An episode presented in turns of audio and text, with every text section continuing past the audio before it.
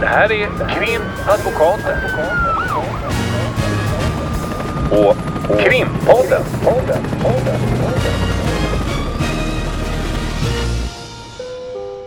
Parter och ombud kallas till sal 32. Anonyma vittnen Ulrika, vad säger vi om det? Bara en suck. Ja, men det är ganska mycket snack om det. Ehm, och Ja, det ja, har väl som- varit. Ja, det har varit en grejen är, period. nu har det varit den senaste tiden. Men eh, när det gäller anonyma vittnen så känns det som att det är en sån här bubblare som bubblar upp då och då. Mm. Det var inte mer än kanske ett, två år sedan senast det var Mm. snack om anonyma vittnen. Och innan det var det också några år innan Mm. som det var snack om det. Men det kanske är en sån fråga som kommer upp då och då. Och nu em, efter den senaste tiden med de skjutningar som har uppmärksammats i tidningarna och, och problematiken och med den här organiserade brottsligheten som tidningarna skriver ganska mycket om. Mm. Så, så blir det väl kanske aktualiserat. tänker, det var inte så särskilt många år sedan som man införde en regel i brottsbalken eh, att man kunde få strafflindring om man i förundersökningen bidrog till att utreda sin egen brottslighet. Och då inför den lagstiftningen så tutades det väldigt högt i lurarna om att det här är inte frågan om att det är, man ska vara ett kronvittne eller att det ska vara på det sättet att man ska kalla på andra personer och då eh, noterade man att eh, det handlar bara om din egen brottslighet. Och nu har man haft det i några år. Det är ganska spretig praxis kring hur mycket man har fått strafflindring när det gäller den delen. Men då tänkte jag på att nu eh, så börjar man prata om kronvittnen. Och vittnen då som ska vittna och tala om vad andra har gjort och njuta fördelar av det, så som man har i, i en del andra länder. Och då tänkte jag att det är intressant. Kronvittnen, det sa man då. Det är inte frågan om att det ska bli kronvittnen. Det handlar om att utreda sin egen brottslighet, inte andras, bara sin egen brottslighet. Och så fick de igenom det. Och nu börjar de prata om kronvittnen. Mm, gränserna förflyttas. Ja, ständigt. precis. För att då tänker jag så här. Då kanske man, om man nu flaggar för anonyma vittnen. Det är som att man knaprar sig in i rättssäkerheten. Och nu Mm. har man knaprat sig fram till att man vill igen, om man är paranoid så, så, så blir man ibland som Mm. Vi kan gärna försvarare. vara lite ja, vi kan vara det. Då har man liksom kna- knaprat sig fram till det som var absolut inte för några år sedan. Mm. Då är det kronvittnen nu då. Och då vill man få igenom det därför att man är, är, ser så oerhört allvarligt på den här organiserade brottsligheten som ju också får en bild av att den är så vansinnigt organiserad och den är precis överallt. Och det är inte riktigt det Brå säger. Men oaktat från det, då kommer man och toppar med och anonyma vittnen. Och då är den här paranoida tankegången så tänker jag att då toppar man med anonyma vittnen och, och säger att eh, det kanske är det vi ska införa. Och då kommer alla att resa ragg, många reser ragg och då får man kanske igenom kronvittnen där man lägger andra människor och får dra fördel av det. Och då kan man hålla på, man flaggar med de här anonyma vittnena för att få igenom kronvittnen. Sen ja. går det några år och då så kanske man kommer igen då med anonyma vittnen. Och då tänkte jag, vad ska man flagga med då? då? Mm, man kanske flaggar med, med, jag vet inte, dödsstraff kan ju bli svårt. Mm. eh, Livstidsstraff för många, många flera brott. Då flaggar man med någonting ännu längre in i rättssäkerhetstanken. Mm. Och eh, i när rättssäkerhetstanken håller på och fallerar. Och då flaggar man med någonting sånt och säger oj, vi kanske ska införa dödsstraff eller livstidsstraff för eh, rån. Eh, för att då få igenom anonyma vittnen. Hänger du med? Mm, jo, ja. Och vad blir nästa steg då? Nästa steg? Ja, det är alltid lite obehagligt. Sen kan man ju också fråga varför det här som du säger. Det är ju någonting som, som alltid bubblar. Att det kommer upp den här frågan om anonyma vittnen då och då med olika typer av intervall. Och vad, är egentligen, vad är anledningen till att man då inte driver igenom det första? Alltså varför, varför försvinner intresset eller i vart fall diskussionen kring det och sen så bubblar det upp igen. Och, och där är väl också den paranoida som vi har varit inne på förut. Hur ser det ut i samhället och vilka har att vinna på av att driva de här frågorna. Alltså det, det, som jag förstår var det ganska många partier som är för det nu i mm, valrundorna som var innan september där. Ehm, och då blir det också som att man vill visa eh, kraftfulla tag och vinna sympatier. Och, Och Det, är- det är ju så om man tänker att man, eh, man tar del av den mediala bevakningen av all den här organiserade brottsligheten som sprider sig och långt ner i åldrarna och är i stort sett överallt. Om man då tänker att folk inte vågar vittna, det, det sker skjutningar, folk blir mördade och folk vågar inte vittna. Det är klart att man har en förståelse för att folk kan tänka då, vad är det för fel med, med att ha ett anonymt vittne? Varför är det fel då? Varför håller vi på och reser ragg hela tiden? Ja, det är ju en rättsosäkerhet såklart i att inte veta vem, vem som, vad de säger, men vem är det som säger och finns det eventuellt syften bakom, om man ska uttrycka det enkelt. Alltså vad, vad kan den personen ha för syfte? Har den personen något syfte att säga, påstå det som påstås? Och då är det ju också intressant, jag tänker när det är, nu, nu blandar vi lite korten här med, med både kronvittnen då, de som ska eh, kunna ge, lämna information om medtilltalade med misstänkta för att njuta fördelar. Och det får man ju hålla isär då från anonyma vittnen för det är ett steg till då. Men om man tänker också att eh, om det kommer eh, i en organiserad brottslighetssituation, det är en skjutning och då vill man då ha snäppet värre då utifrån vår utgångspunkt, de här anonyma vittnena. Då så tänker man i en sån situation när någon har blivit skjuten, då kanske det är okej. Jag tror att det blir en svårighet i att tänka, tänk den dagen när jag jag som sitter här och tycker nu blir anklagad för att jag har, inte vet jag, pillat eh, på något småbarn när jag jobbar på dagis eller min, mitt barn kommer till dagis och säger mamma gjorde si eller pappa gjorde så. Och då kliver in ett anonymt vittne. Och, och då tänker jag så här, det, det, är det är nog inte riktigt det man föreställer sig utan det handlar om den här organiserade brottsligheten och där är det viktigt att få fast alla mördare som springer omkring och, och, och skjuter på folk. Medan man tänker ju inte att det kanske faktiskt skulle kunna drabba mig. För om då det påstås att jag har förgripit mig på en eh, klasskompis till min son och så eh, finns det anonyma vittnen som kommer att säga det här och då visar det sig En eh, granne eller en någonting som granne. har, en- fortfarande är arg av någon gammal oförrätt eller något. Ja, Mm. bo- bostadsrättsföreningen är lite irriterad över att jag inte har eh, städat på städdagarna och då är det någon som, som tänker ja men hon ser ju ut som en riktig brottsling. Jag tror jag kan vittna här. Jag tror nog hon har gjort sådana där grejer och då har inte jag en aning om vem det är. Så det kan ju gälla precis vem som helst och när som helst. Inte bara de här skjutningarna det handlar om. Nej, men är inte det som är problemet när, när det är mycket tyckande kring eh, områden där man kanske inte har jätteinsyn utan just baserar sin kunskap kanske på sin egen erfarenhet och, de flesta människor i samhället har ju lite erfarenhet av eh, brottmålen som, som vi har. Man kanske har blivit av med någon cykel eller det kanske har varit någon vad vet jag, någon skadegörelse på bilen eller någonting. De flesta människor är ju, är ju, och så ser det ju ut, de är ju förskonade liksom. Ehm, Och kan, Men- det är svårt att tänka sig in i att det här kan hända mig. Jag kan bli anklagad för någonting. jag, jag tror att det är långt, att- långt bort. För många tänker att nej det kan inte hända mig, jag har ju inte begått något brott eller jag ska inte begå något brott. För folk kan ju inte tänka sig att det finns en anklagelse, eller det upplever man i alla fall i diskussioner när man sitter på middagar och sånt där. Att man inte kan sätta sig in i att man faktiskt kan bli oskyldigt anklagad Nej. för saker. Nej men det, det ser man väl inte. Alltså det, nu har det ju för sig då uppmärksammats gan- ganska stora fall där man har suttit ett tag. Du vet ju, vi behöver inte ens säga Mm. Vilka- resningarna ja. Mm. resningsansökningar och där det visar sig att de har varit på felaktiga grunder till och med dömda långt upp i instanserna. Liksom. Men jag, jag tror ändå att de flesta människor tänker att men är man aktuell för en polisutredning, det är ingen rök utan eld.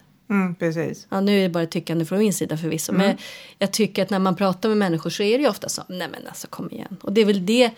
Vi har varit inne på det förut. Den här frågeställningen om eh, hur kan du försvara någon som har. Och att i redan från början hela angreppssättet är att men det är en skyldig person. Fast det liksom inte är dömt. Och då är, ibland så möter man ju klienter. Vi har ju en massa olika sorter av Mm. klienter och sorter av olika brott som påstås. Eh, och, och ibland när man möter en del klienter som kanske aldrig har varit föremål för polisutredning och kanske häktas och, och, och är väldigt eh, förvånade över hur situationen är.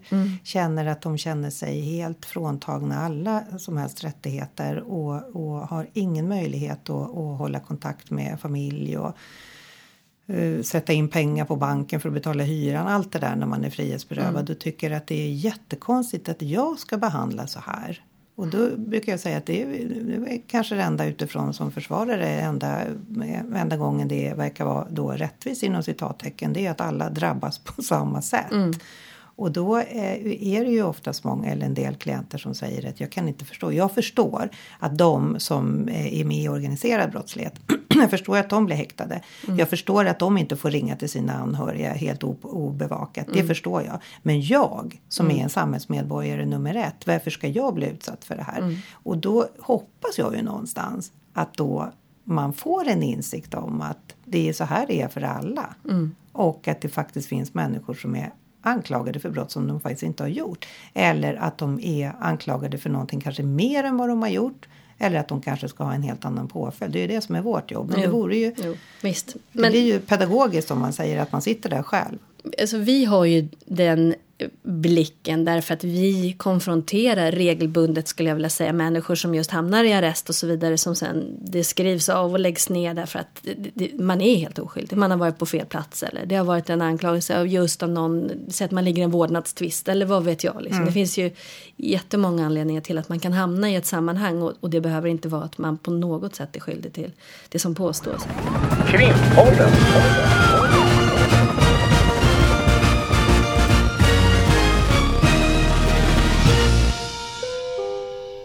Då tar vi kronvittnen. Vet du vad jag tänkte på?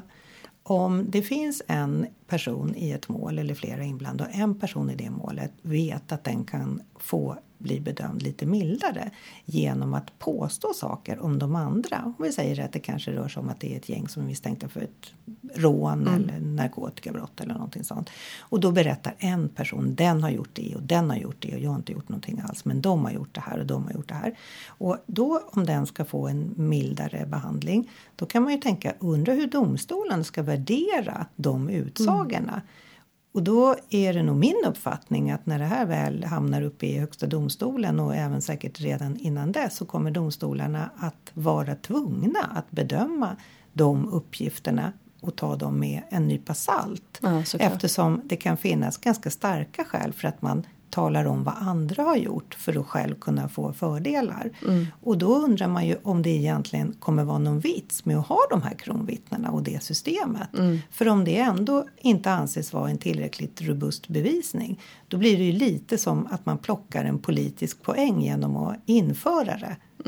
Som kanske egentligen i slutändan inte ändå leder till fler lagföringar därför att Högsta domstolen, möjligen domstolarna innan som sagt kommer att anta att ja, det finns ju skäl för den här personen att påstå de här sakerna. Ja, men de flesta förstår väl att om det är så som man gör i USA på ett helt annat sätt. Att man kan tänka sig om man riskerar ett långt straff att man kan tänka samarbeta ganska långt. Och att man har kanske en syn på vad som egentligen har hänt. En annan syn än, än, än hur det faktiskt har varit. Och vad, vad betyder det då? Alltså det, jag tycker att det är så självklart. Ja, vad jag vinner man på vad det vinner man på hela? Ja. den strukturen? Det är, Då har man det, knaprat in på rättssäkerheten och, och man gör det på, alltså, rättssäkerheten eh, minskar eftersom det finns risker att folk påstår saker som faktiskt inte har hänt för att njuta fördelar. Och sen kanske det blir så att domstolarna ändå inte kan med de utsagorna fälla fler människor. För vitsen var väl det, det var väl det man hade tänkt. Ja, men det blir lite inflation på något sätt. Mm. Alltså att man för in massa saker som låter bra och som människor kanske hejar på och tycker att ja, men det där det blir väl. Mm. Nu säger och sen de betyder det, det ingenting. Ja. ingenting. Alltså det, det är så märkligt. Och för att återgå också till, till det här med anonyma vittnen är väl lite samma sak. Alltså, Mm. vad kommer, vad, vilket bevisvärde får det? Därför då kommer ju vi som försvarare givetvis peka på alla Ja, vi vill ju veta om det är med. kanske bostadsrättsföreningens ordförande som är förbannad över att inte jag har deltagit på en städdag. Ja. Som är den som påstår att, att det här och det här kan säkert Mm. ha hänt. Den här personen kan ha gjort det här. Det, det, det kommer ju bli ett jätteproblem. Ja. För om man då bara, det är lätt som en plätt att sätta sig i den situationen att man faktiskt blir anklagad för någonting som man inte har gjort eller att man har gjort mindre än vad som påstås och inte ska få reda på vem det är eller vilka det är som säger att man har gjort det här. Men sen så kommer ju vi då som advokater har ju alla de här um, åsikterna och att det, det naggar på rättssäkerheten och så vidare. Och samfundet har ju också de åsikterna och så vidare. Men det är ändå vissa, jag menar åklagare och, och advokater och så vidare som ändå tycker att, att det ska tillåtas. Mm. Då kan man ju ifrågasätta, men hur, hur resonerar man då? Då menar man ju det här um, att det givetvis då inte ska vara den huvudsakliga bevisningen och att det ska inte ha den här, det bevisvärdet som, som andra vittnen utan på något sätt som någon sorts stödbevisning mm. om man mm. får se det så. Ja, då läste jag någonstans, det var någon som uttalade sig, en kriminolog som eh, sa att det är, ju, det, det, är inte så jätteofta som eh, just att det blir fällande domar på grund av vittnesmål utan det är oftast teknisk bevisning. Mm. Och då tänkte jag, det var inte riktigt min uppfattning. Nej, verkligen inte. Det är ganska ofta som det är vittnen. Ja, ja. Visst. Och då behöver det inte vara åsyna vittnen, vittnen som har sett en händelse utan det kan mycket väl vara kringvittnen. I sexualmål är det ju oftast kringvittnen, människor som har reagerat på hur en målsägande har reagerat mm. och kunnat notera att det verkar som att det här minsann har hänt. Men problemet är ju att, att det verkar utifrån när man läser om det i media så känner säkert gemene man, det är lite som att vi är från oben och känner till hela världen men det här är ju vår erfarenhet. Mm. Men det kan ju lätt bli så att man tolkar det att nu är det jättebra för vi måste göra någonting åt de här skjutningarna. Det vill väl alla, det är väl mm. ingen som tycker i hela Sverige eller i hela världen att folk ska springa omkring och skjuta på varandra. Men, men, men då, och då verkar det så handlingskraftigt. Mm. Anonyma vittnen, kronvittnen och bidra till sin egen brottslighet, allt det här. Och sen säger man alltid, ja men det är ett system som funkar i andra länder. Mm, Norge till exempel, ja, det kommer precis. alltid upp. Ja. Men, eh, eh, ja, men jag tänkte just på det, och inte bara skjutningarna utan det är såklart att vi också stöter på det här att man inte gärna vittnar. Alltså att mm. dels det här vi pratade om att människor är rädda som kanske inte har fog för att vara rädd utan man är uppskrämd tack vare media och, och, och, och den agenda som drivs mycket i, i, i tidningar och så vidare. Men eh,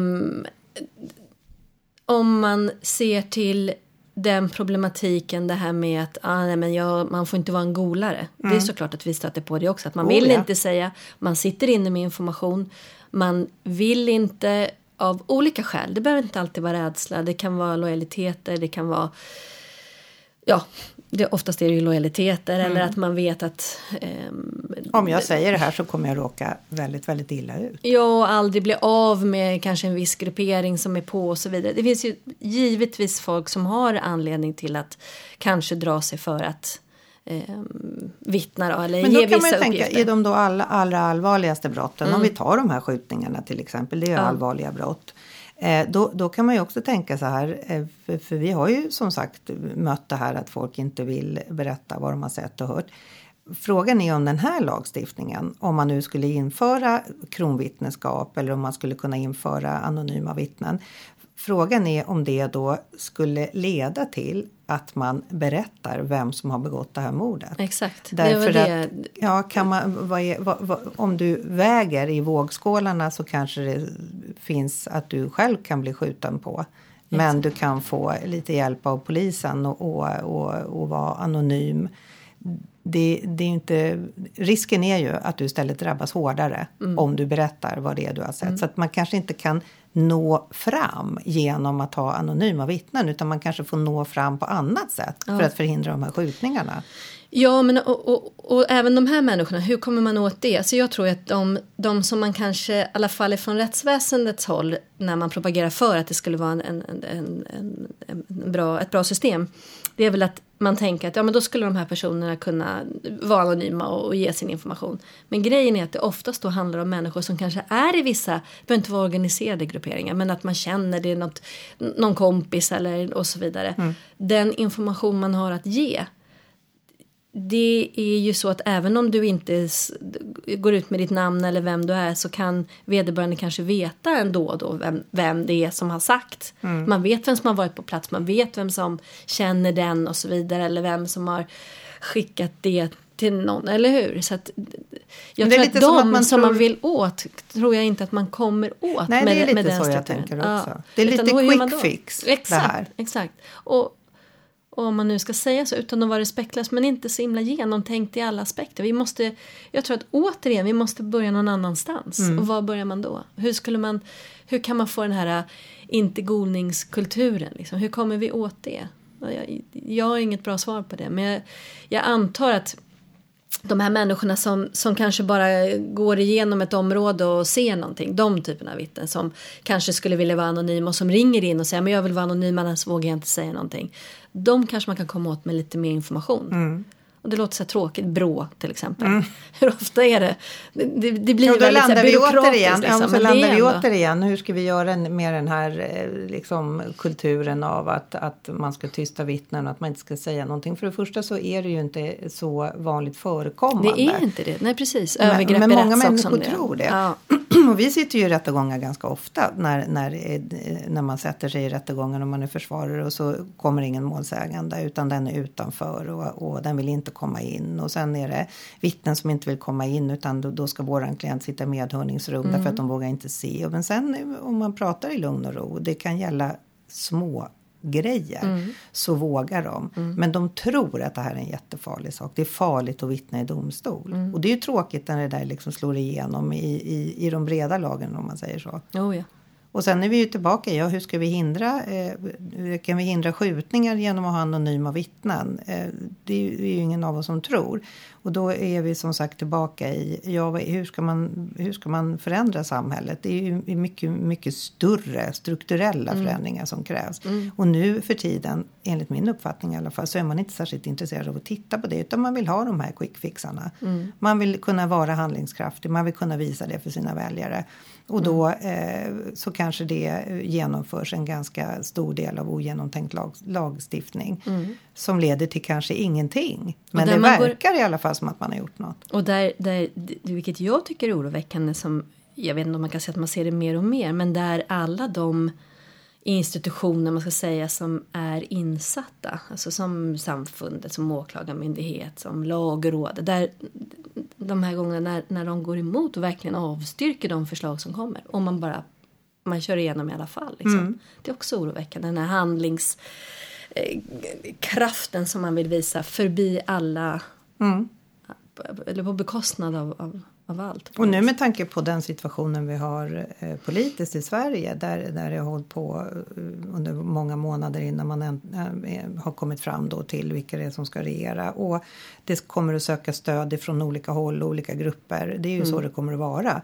Eh, då, då hamnar vi i en situation där, där det gäller att vara liksom pang, krasch, bom hela tiden och visa då den här dådigheten och rådigheten snarare och handlingskraften och det här gör vi och vill få med oss de här grupperna och de här pol- politiska partierna och det, det här ska vi få majoritet kring. Och nu är det ju nästan majoritet i hela riksdagen för att man ska ha eh, kronvittnen och det börjar också glunkas om dessa anonyma vittnen. Första steget och sen Mm, hela tiden precis. pressa ut åt sidan. Men Ja, nu så vad kan vi, vi- göra åt det? vi- vi Vi, vi, kan inte göra så mycket mer än att prata så här. Nej, precis. Vi kan prata här, men inte nu för nu, nu måste vi gå. Ja, men avslutningsvis eh, så kan man väl säga det att ja, nu målar man upp det här. Att, ja, men hur ska vi göra? Och, och det är inte hopplöst för fler och fler börjar faktiskt prata. Så är det. Fler med, med insyn och det är väl bara det att folk får också börja lyssna.